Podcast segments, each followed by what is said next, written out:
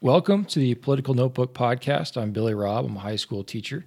And today we've got a special episode of the podcast. We're taking a break from current events uh, to talk about the life of one of the great veterans in U.S. history, General Ulysses S. Grant.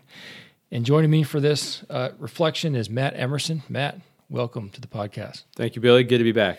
Matt is an author, uh, lawyer, and uh, educator. He joined the podcast uh, before uh, last Easter for reflection on faith and culture. His book is Why Faith A Journey of Discovery. Yes. Get that on Amazon. You can. yeah.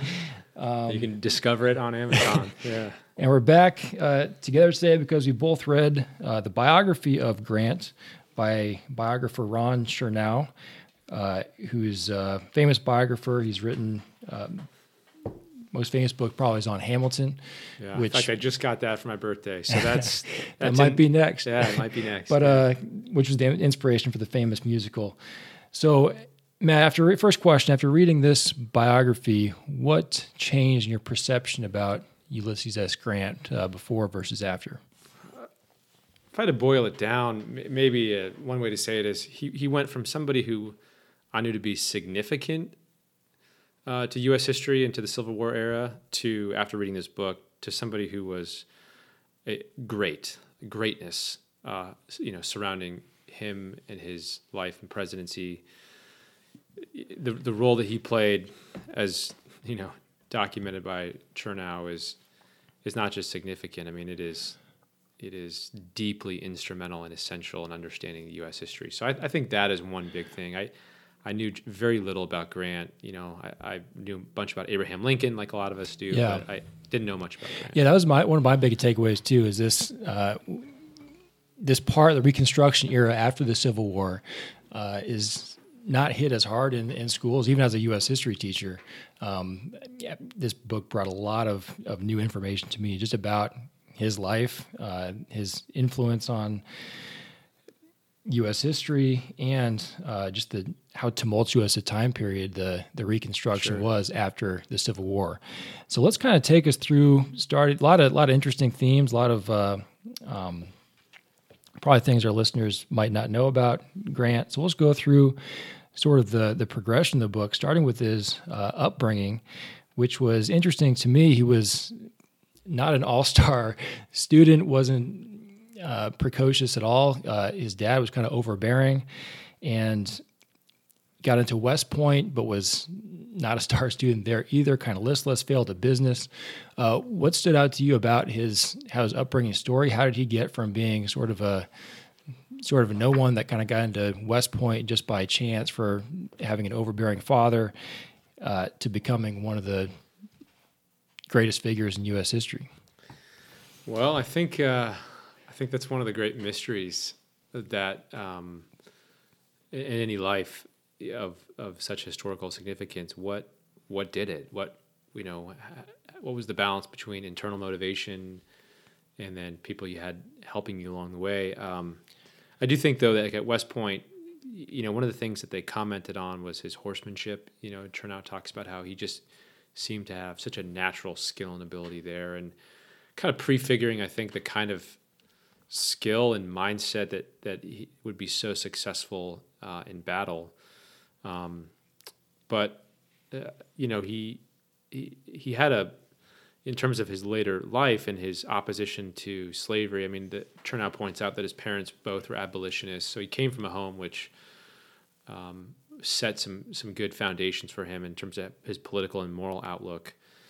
Um, and then I think at some point. Uh, you know, it seemed that Grant realized that his his arena, his the place where he was going to flourish was in the military. Yeah. And even with his drinking, which I'm sure we'll get to, um, he, he just seemed to have a sense that, you know, business was not his calling. The book talks about his failures in business. And perhaps he was always living under the shadow of his father, who was actually fairly successful in business, and his father in law, who, who, who did pretty well. So, um, it sounds like part of it was him just coming to recognize that the place where he was going to flourish was in the military. And that seems to be a theme of the of the book. And Chernow says this out loud in his in his writing. Is his one of his goals is to rehabilitate the image of Grant, because you know, even in the Civil War among among generals, he kind of gets uh, minimized. I, I, I think, and, and, and that's what Chernow says of of not being a great general.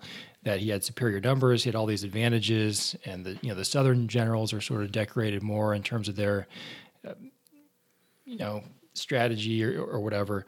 But it definitely seems like from from the reading of this book that Grant just might have been listless and not caring about other areas of life, but just came to life on the battlefield. Yeah. That was like his calling. I- he was just like, in terms of strategy, being able to know how all the different fronts of the war were coming together, how to be aggressive. I mean, he was just in his element. Yeah, and I can't remember if if it was in the book or if I just in my own head. That's just what I was thinking as I was reading it. It was just he just needed a, a high drama environment. It sounds like, and Uh, you know, manning the the tanning goods, the, the, the I think the dry goods store, the, Right. or the tannery. or It- studying, studying for tests at West Point. Yeah, it just it just lacked any kind of deep drama or maybe a sense of history. And again, where did that come from? And and you know, um, how do you how do you how do you find the the seeds of that greatness in his his family life, his upbringing? I think that's always difficult, but um, you know, he. Uh, there's a line in, in uh, it makes me think of uh, George Or- Orwell in his essay "Why I Write." He said something to the effect of, um, he knew very young that he was he wanted to be a writer, and um, he said something to the effect of, you know, in his late teens, early twenties, he was kind of running away from that, and but at some point he knew that um, sooner or later. He, he was going to have to just start writing, or uh, the phrase is he would be outraging his true nature. And so maybe there's a lesson in Grant's life how maybe all of us we might tend to to run away from something or calling or uh, you know an arena that we we feel like we could really flourish and Eventually, we, we have a choice to make. Either either we embrace that or we continue to search for some other way to do it. And it's kind of unclear whether Grant saw that in himself. He was a famously taciturn person, didn't talk about his feelings that much until the end of his life when he wrote out his uh, his, his memoirs. But it seemed like other people saw greatness in him, maybe before he saw it in himself. Yeah, what I think influence do you think his his his wife and his uh, mother-in-law saw some things in him that he didn't maybe he didn't see in himself? Yeah, there's a line, um, kind of in the first part of the part of the book where there's not a line, but there's a there's a section where Chernow's talking about his wife Julia and the role she played in his life, and it's really moving. One of one of the, I think the the better parts of the book, and or just just one of the more interesting parts, and um, basically she there, there's a there's an anecdote related where uh, Julia is talking to her sisters about Ulysses, and she says something to the effect of, even though they're in dire financial straits at the time, and this is when when Grant is struggling as a as a businessman, and I think they're newly married, and and um, she says, but but they're not always going to be, you know, in that financial distress because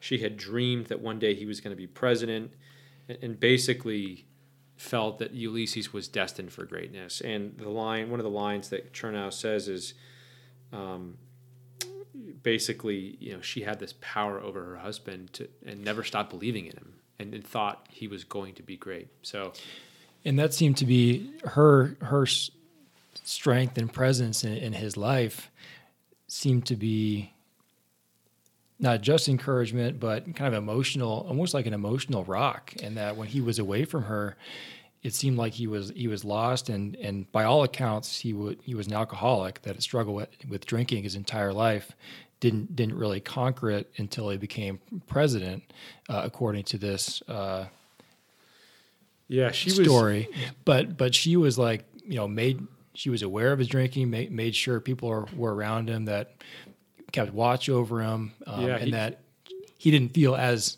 as as urgently need to to drink when he was with her. Yeah, she definitely played that. sig- There was there was Julia, his wife, and then his trusted aide Uh-huh. Rawlins. um, I forget his full name off the top of my head, but yeah, Ju- Julia comes across as somebody who um, knows the strengths of her husband, but also her, his weaknesses, and in this case, a, a major weakness, his Mm-hmm. temptation to drink. So yeah, th- th- another theme was how he, um, his kind of circle of, of support was huge th- through keeping him stable, and, and it was almost like, okay, we got this guy who's like brilliant at this, but we all we all got to team up to make sure, you know, that he, yeah, he stays focused It's and- fascinating and, sober. It- because it's it's not just Julia, right? It's his, it's some people around him other than his family, including I think it's Congressman Washburne, Mm-hmm.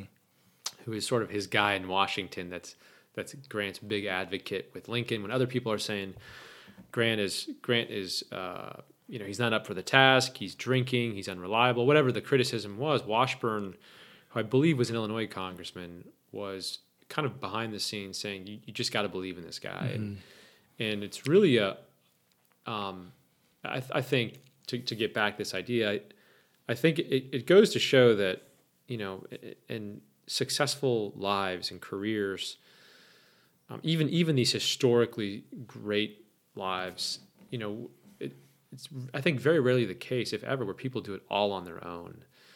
You know, I think a message I get from this book is when we, you know, encourage other people, friends, family members, to, to do something or, or to pursue something, our, our words are not they're not mere words of encouragement. They can become kind of instruments of of creation, if you will. That sounds Yeah. exalted, but but the idea is, I think that we're not just spectators commenting on a process that is going to unfold naturally and in, and inevitably.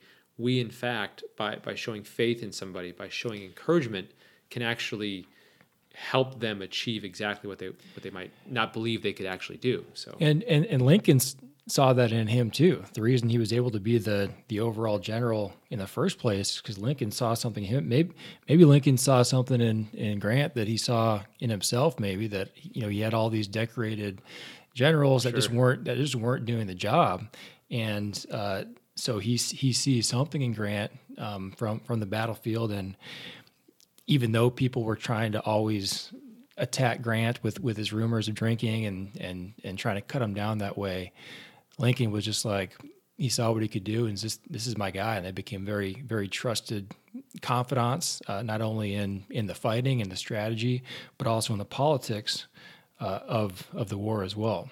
Yeah, there's no doubt Lincoln. Prob- well, I should say no doubt. I'm, I'm not a historian, but it seems that there's a good argument to be made that Lincoln looked at Grant, maybe both coming from humble roots. I think Lincoln even even more so, you know, even more poverty than. And Grant really wasn't poor, but neither one of them came from necessarily like these Like the elite, they the weren't elite, the elite. class. Um, and then the- a characteristic I think they both shared was, I think, a deep sense of honor and integrity. I think Right. Lincoln had this extraordinary ability to to both demonstrate conviction and and a kind of passion and ambition, uh, but did so in a way that um, kept others uh, feeling like their integrity was in place, and he wasn't out to humiliate people. Right. And Grant was the same way. I think there there are so many incidents in the book where instead of humiliating his defeated foes Right. or or creating maybe you know unnecessary lifelong Yeah. enemies, he finds a way to both achieve the objective as a general and on behalf of the North, and yet also make sure that the, the, the southern um, soldiers or, or their, their southern generals res- respect the fact of, of who he is. I- Yeah. that makes sense. I to me, two things were different about Grant from from a general perspective. One was just his aggression and his willingness to chase, you know, just pin just pin down the enemy, no mercy. I mean, he would just keep going. Um, understood the the whole strategy and the theaters of the war. Was able to direct it all in concert, not just on how to win this one particular Sure. battle. And the second area was the political dynamics, and that he, him and Lincoln were just on the same page with, hey, this is not just about crushing the South and, and punishing them for for rebelling. This is about uniting the country. Right. And what does that mean? It means slavery has to be over and and and and the slaves have to be enfranchised, not just free but enfranchised. Sure. And so and so so many turns when Grant could have been punitive, could have been humiliating the South, he was very generous and he integrated um, freed slaves into his army as quickly as possible. And the line that sticks out for me is he he knew that hey, if if these are veterans, if these if these are people that have fought for the country, they're going to be so much more likely to be you know granted the full enfranchisement, voting rights, sure. uh, equal rights. And to have that awareness in you know in that time period was something that not everyone had. Um, and able to you know prosecute the war as well as the politics of that uh, was enormous to to the overall victory. Yeah, I think it's a that's a great point, and I and I want to come back to it, but but something you said raises a question for me that that um, you know I'd love to hear your thoughts on all all these other generals that had preceded him. Um, there is a theme that emerges, which is they they just struggled to achieve what Lincoln wanted, uh-huh. and they just weren't getting it done. And some of them were highly decorated, and uh, in the sense of their their educational background and their reputation. So what do, what do you think? I mean, I got my own thoughts on this, but what what do you think separated Grant and and and led him to be as aggressive as Lincoln needed? And what what was causing the hesitation or the the tentativeness among these other generals? I think he just had a, a he was just an aggressive dude. I don't know. Uh, he just had no no fear. They they talked about him just you know there's like battle going all around him, like bullets flying around, cannon smashing next to him. He just doesn't even blink. Yeah. And then he just like fights these wars and then just like goes right to sleep on the ground. And he just had he just had no fear. So I think maybe, you know, you know, Lincoln I think understood what what strategy and what aggressive strategy would work. Maybe the other generals did too. They just weren't willing to to do it. Yeah. Um, I think he was just like not only did he know how to win, but he would he would do it. It, it makes me think too.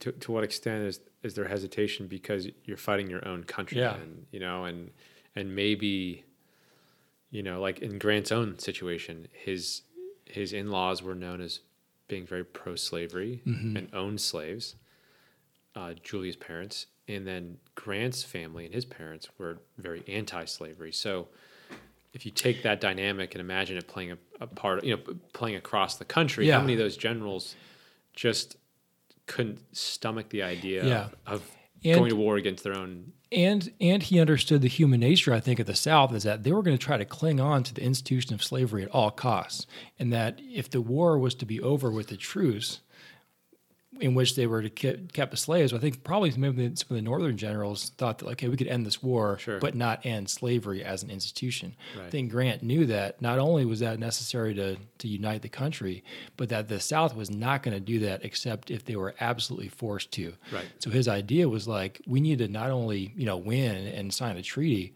we need to have unconditional surrender in which we have unconditionally won under our terms. And you know, kind of maybe transitioning into the end of the war into the more Reconstruction era. But one thing that I I didn't know uh, in very much detail that was interesting to me was the the fear of a prolonged guerrilla warfare. Right. In the aftermath of the war, so he was so concerned with um, even if even if the South was to concede defeat, that there would still exist, uh, you know, a guerrilla warfare, a bunch of people who wouldn't accept the outcome of the war to prolong the violence. And he was very firm on like, we got to pin these guys down, we got to make them surrender completely. Yeah. And so that doesn't happen. That, that's a, a theme that emerges with that is this this idea that the war could quote be you know officially over, but yet you still have these these sort of you know mm-hmm. mercenary groups around the South trying to just create mayhem uh-huh. uh, and, and unsettle the peace and uh, incite you know fear in the heart of you know um, freed slaves and right. uh, I think it's just one of those things reading it today and, reading about how you know these towns there'd be these massacres in the South um, that that wouldn't go prosecuted and there was no justice uh-huh. for uh, blacks and and then looking back on it now, where you know you just feel like you're no matter what state you're in, your your things are relatively you know stable and, Right. and the laws are enforced. You know, uh, as a general matter, and and it doesn't matter who you are. I, it just seems, and, and even that has its own you know qualifications. Yeah. You know, and, and can be controversial, but back then, you know, after the Civil War, it, there, there's this image of true lawlessness that comes out Right. is is just stunning. And then and then with Andrew ja- with uh, not Andrew Jackson, uh, Andrew Andrew Johnson. becoming president after Lincoln was assassinated. I mean, he was uh, you know he was a southern he was sympathetic to the southern cause, and so there was and so you had the situation where General Grant is still the general, and is still a you know a, a, a northern Republican. Uh, abolitionist, but then you have a president now who's sympathetic to the South. It was a real danger. Sure. There, there was there was a real risk of um, you know Grant having to make a decision to to do to you know if they were concerned that Andrew Johnson might try to shut down the Congress, like literally shut down the Congress. So there was like this real fear, even you know 10, 20, even when uh, Grant became president, 20 years after the after the war, um, or 15 years after the war, there was fear of you know the collapse of the republic. Right. so that uh, and, and I think what one of the biggest things that emerged for me about the book about Grant was stepping up and, and his leadership time and time again, even into his presidency, of everyone in the country turning to him as you're going to be the, the leader to hold this whole thing together and make sure the, the republic survives. Yeah, it's very easily could have not. Right. It's interesting how it, it it seemed as if his election to the presidency was just this assumption, this foregone conclusion. He mm-hmm. won the war.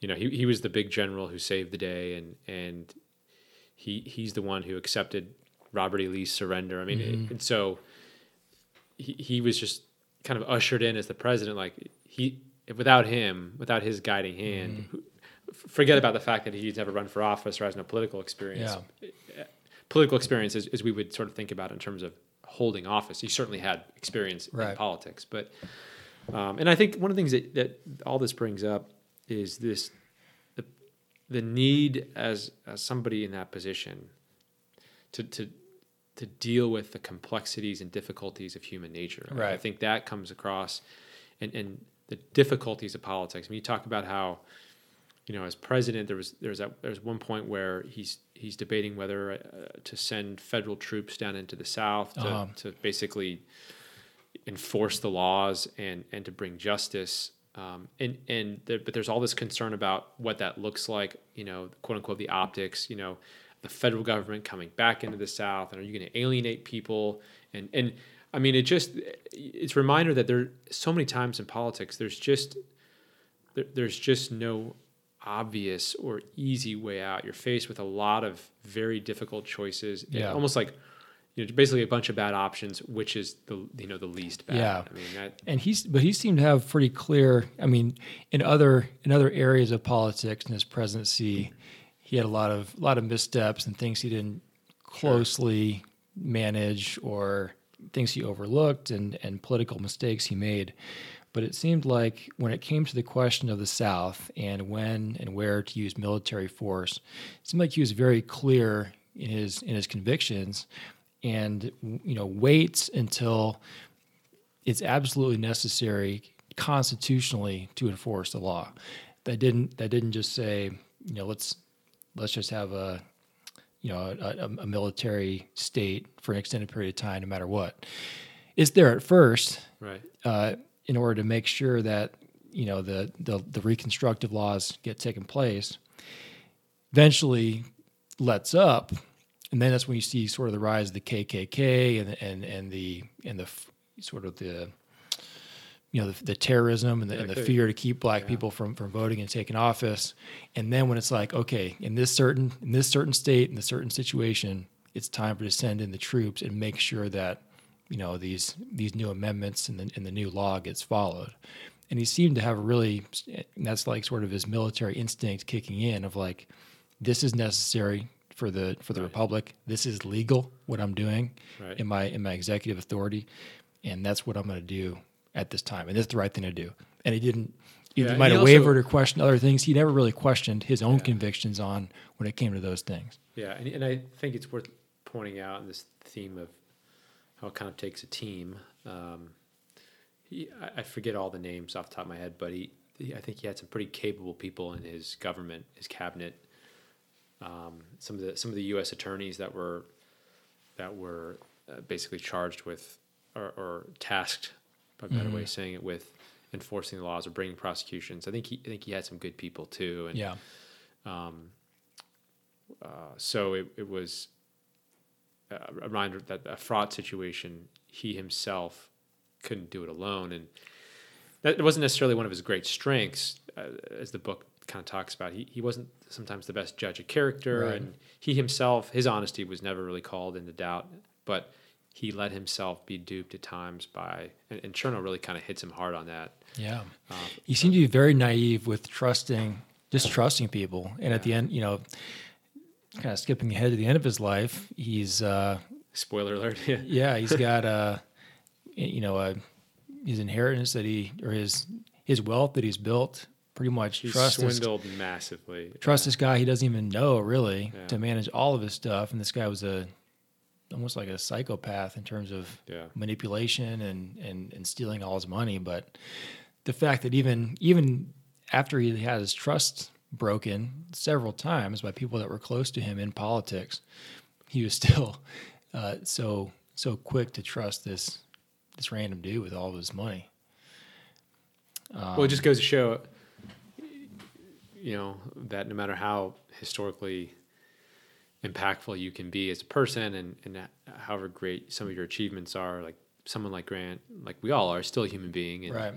There's still flaws, imperfections, shortcomings. And Chernow doesn't hide those. I mean, um, he, he wasn't perfect. And what, what was surprising to me is how, how often it happened to him, where he just kind of seemed to uh, have this trust in in people, um, And that's probably which can be a good thing. But, but Yeah. his, his sort of that, that that innate detector that says this this person might be trying to take advantage of me. He just seemed to not have that as strong as so many other people. And that's probably contributed to his perception historically that he was sort of bumbling and, and a failure in, in everything, including the presidency, except for being a great, you know, military guy. And even that's kind of questioned.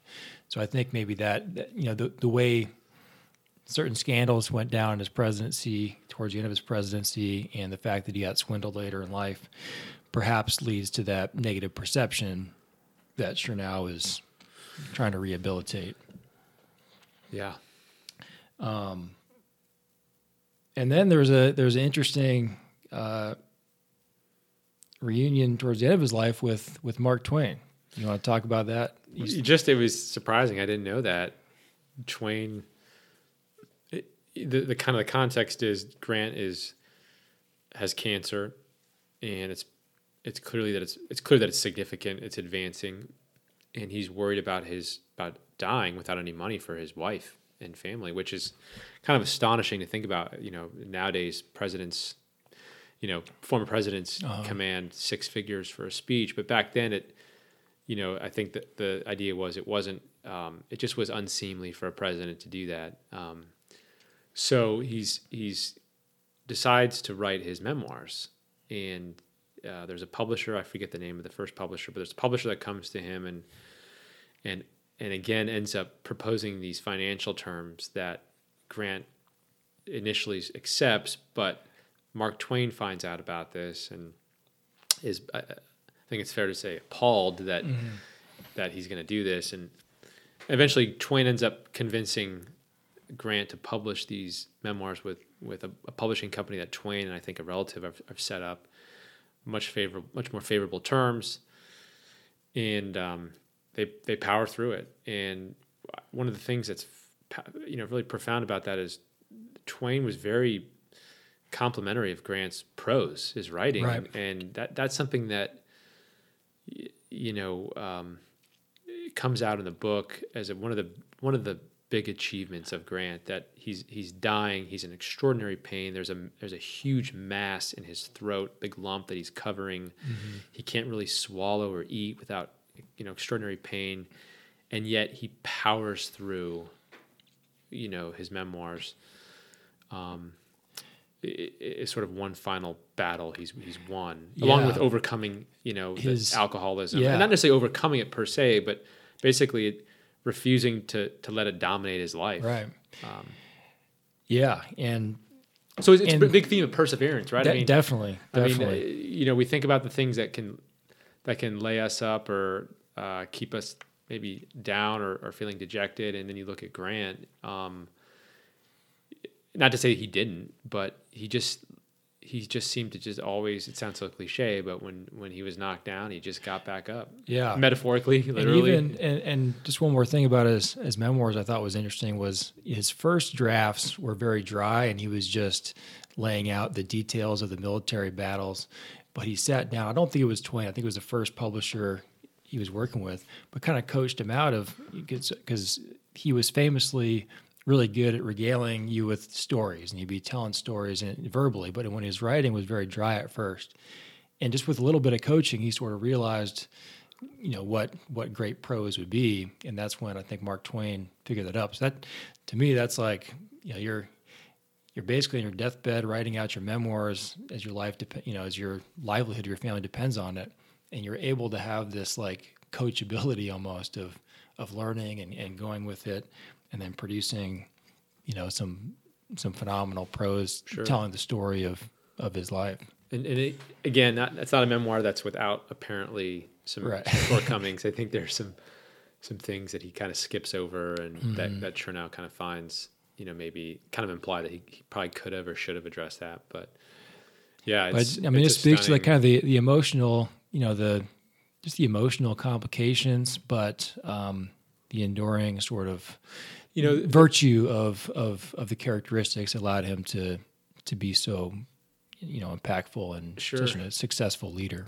There's um, if you recall earlier in the book when he's after his first stint in the military, which we haven't really talked about, but you know he he had a pretty good run. His first after West Point, you know he's in um, he's in battle um, down in Mexico and ends up in the Bay Area. Anyway, he so he leaves all that, and then he goes to St. Louis. He's living with his you know wife and and um, her family, and they they end up I think going a couple different places, but. Chernow talks about how he was sad, depressed, you know, really, really kind of just in a, in a deep state of dejection. And that made me think a lot of Abraham Lincoln also. Um, and uh, I think a theme that comes out about Abraham Lincoln's life was particularly in a book called Lincoln's Melancholy. Um, was the idea that Lincoln was able to access just certain depths of emotion and thought, which wasn't uh, a sign of, of weakness, but actually a sign of strength. And, you know, uh, and that's a whole nother subject, but, it, you know, for Grant to be able to kind of weather some of those difficult days where, where he might have easily got to a point where he said, okay, I, I'm just not good at business, therefore I'm not going to be good at anything. Right. I'm just going to live on my father-in-law's property and, and just kind of ride out my life. He, he was able, uh, and I, so I think he was able to sort of tap into something deep within him and say like, okay, this is not, this is not the, the narrative of my life, the only story I'm going to, I'm going to craft a new narrative. And so there was this real, uh, I think sense in which, you know, when you get later on in life, you know, when he's, when he's going through these horrible battles, walking, walking across, you know, the carnage of the Civil War, he's able to to both um, grapple with that as a human without it letting it destroy him, because he has this emotional range and depth where he realizes, like I think Lincoln did, that if if he isn't strong, then then nobody's going to be strong, Yeah. and so somebody has to keep it together during. Yeah. that. So that was a long reflection, but No, that was cool. I think uh, one of my favorite stories, or just a, just, I thought brought out a different element to him was there was a period in the in the Civil War where he's a general and he's almost like has, has his opponent pinned down,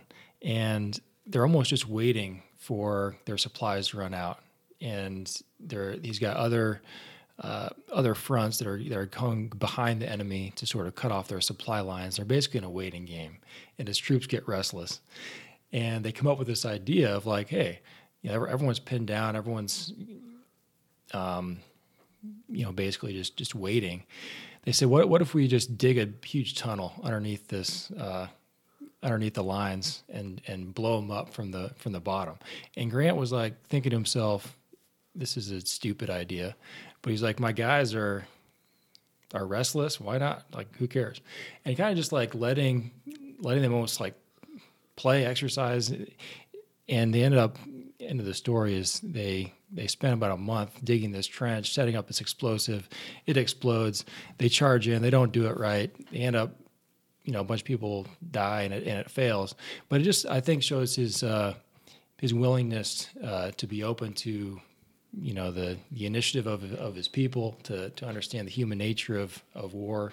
And um, yeah I think one of the the ways that is described in the book is um, he was always on the move and he, he had the Right, sense that you can't have these these soldiers can't just sit for long periods of time. Mm-hmm. and for all sorts of reasons you know and and it's just against the nature of of being a soldier in war. And I think that taps into you know just the you know the depth of his, of emotion, the human connection, and to have that uh, to have those elements, those personality qualities, combined with his sort of military, you know, warrior mentality, um, and, and his and his respect for the Constitution, his his belief in in uh, the unity of of the American project of the Republic.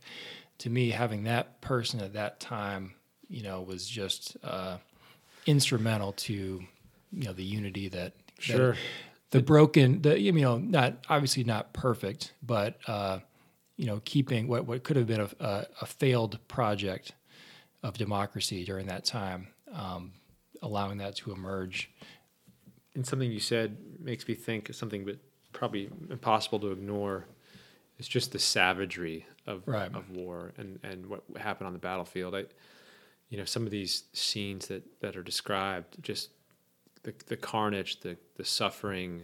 And I you know both during the Civil War and then in the construction to African American families what they went through. And I just have sometimes I have these moments where I was reading the book you know it'd be like 10 o'clock 11 o'clock at night. I just have to pause and, and just sort of think about sort of the extent to which um, you know suffering and and tragedy has ha- has been borne by people you know to get to the point where we are now yeah and so even i mean even though we're still very divided uh, equality wasn't uh, was not achieved uh, in in its fullness. Um, you know, we have segregation lasting for another hundred years after the Civil War.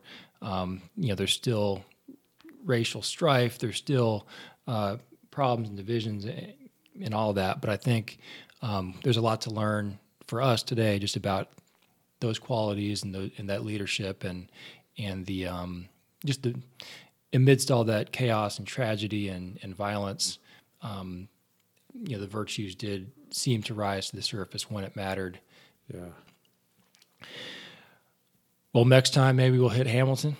or maybe, maybe a part two on Grant Part two, feel like, perhaps. yeah we just Uh, got started Well, uh, we'll just finish with the shout out to all the veterans out there on Veterans Day. We thank you for your service to our country. yeah and a special shout out to my dad uh, he uh, who served in the Air Force so thank you dad Thanks, everybody, for listening.